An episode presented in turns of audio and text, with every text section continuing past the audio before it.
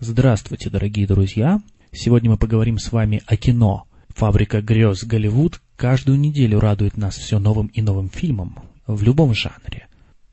Я на этой неделе посмотрел очень много новых фильмов и хочу поделиться с вами впечатлениями о просмотренном материале. Первый фильм – это «Путешествие к центру Земли». «Путешествие к центру Земли» – предельно откровенное кино, чем и подкупает – оно не пытается искусно спрятать лицо и честно показывает истинную свою природу фильма аттракциона.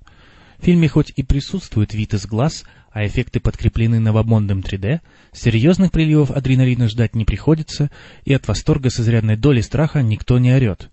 Это чувство полной безопасности одновременно идет картине в минус. Ну не вжимаемся мы в кресло, не судите строго. Да и неожиданно выпрыгивающие из экрана объекты тоже не пугают. Но и плюсы тоже имеются. Путешествие к центру Земли можно спокойно показывать буквально кому угодно. От карапузов, только начинающих осознавать связь с внешним миром, до стариков, которые, соответственно, эту связь уже потихоньку теряют. Разумеется, и всем остальным возрастным категориям тоже. Сюжетную простоту картины легко охарактеризовать как святую. Раскритиковать ее все равно, что в носу поковыряться. Вот только делать это не хочется совершенно. То ли потому, что слишком это легко, то ли подсознательно понимаешь, что история тут дело десятое.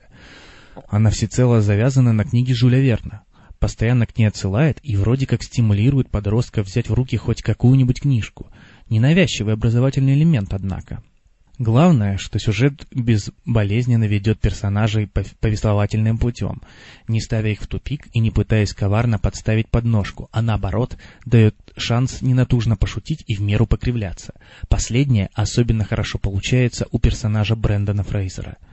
Неплохо вышло и со спецэффектами, которые не лопаются от самодовольства своей высокой стоимости, но и не выглядят сделанными на коленке нелегального специалиста по компьютерной графике из Мексики – в достаточной мере мультяшные существа отлично вписываются в компьютерные пейзажи, где свободно гуляют реальные актеры. Злободневное 3D присутствует в достаточном объеме, но выступает в роли не главной приманки, а хорошего дополнения ко всему остальному.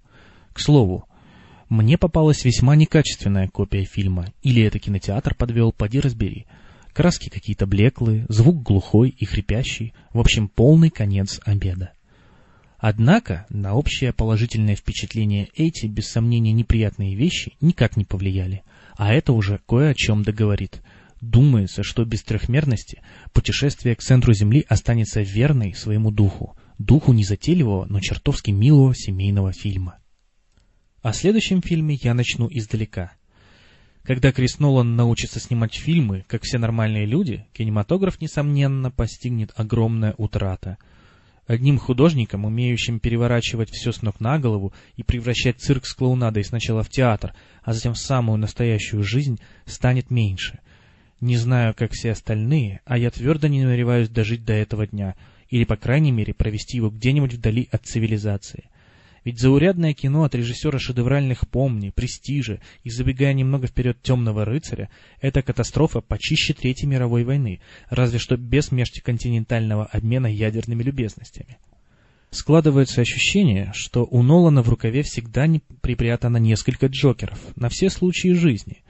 Как только начинает казаться, что из сюжета про амнезию уже ничего толкового не выжмешь, появляется фильм «Помни», Кино до того атмосферное и по-хорошему запутанное, что после него даже самый трезвомыслящий человек может слегка потерять связь с реальностью.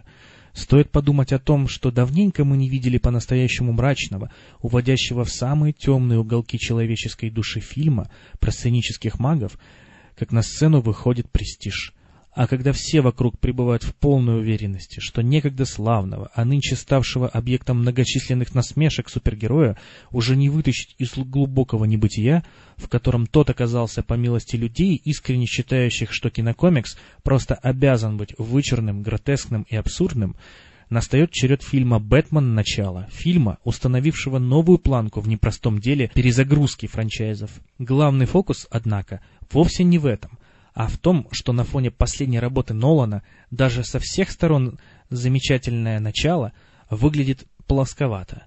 Когда сиквелы оказываются лучше предыдущих частей, это еще как-то можно понять.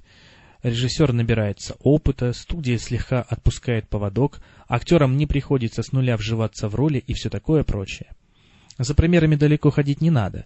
Достаточно вспомнить хотя бы «Людей X2» и «Человека-паука 2». Но когда продолжение бьет, безусловно, роскошный оригинал, вообще по всем статьям, причем бьет от души, не сдерживая молодецкой удали, это, знаете ли, что-то совсем уже за гранью понимания.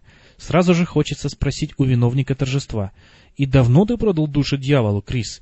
«Нет, оно того, конечно, стоило, но чисто из любопытства. Давно?» А все потому, что фильм «Темный рыцарь» — кино невероятно многослойное, не банальное и непростое. Ответить на вопрос «А, собственно, про что оно вообще?»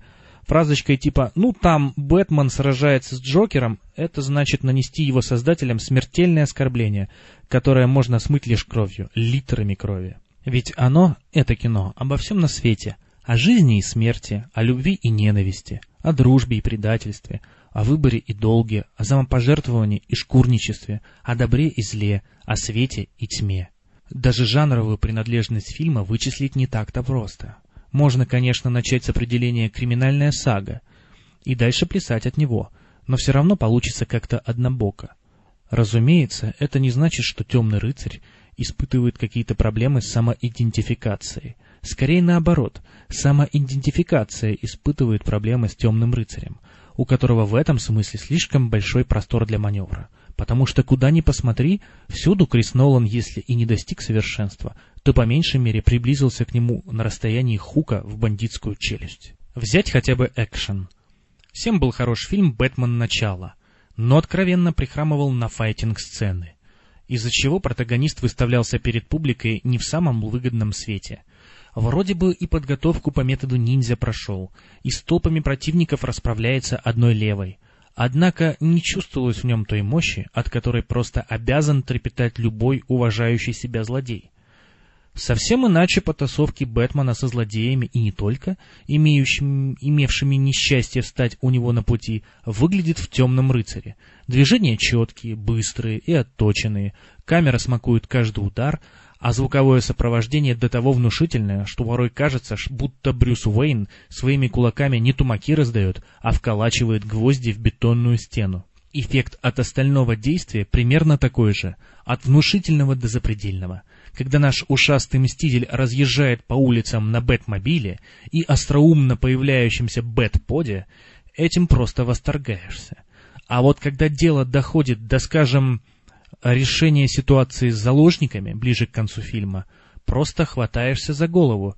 И вместе с этим экшен — лишь одна из причин шедевральности картины, причем далеко не самая важная. А ведь сотни, даже тысячи других фильмов убили бы за обладание этим, с точки зрения «Темного рыцаря», второстепенным ингредиентом. Как бы то ни было, куда более сильное впечатление на зрителя производит местная актерская игра — если кастинг в фильме «Бэтмен. Начало» бил прямо в яблочко, то подбор актеров в «Темном рыцаре» на манер известного Робин Гуда стреляет в мишень ракетой «Патриот». Хит Леджер играет как бог, выкладываясь так, будто это последняя роль в жизни. Впрочем, мы-то с вами отлично знаем, что это утверждение несколько не соответствует истине. Перед смертью актер успел немного посниматься у Терри Гиллама, пусть даже и не довел эту работу до конца.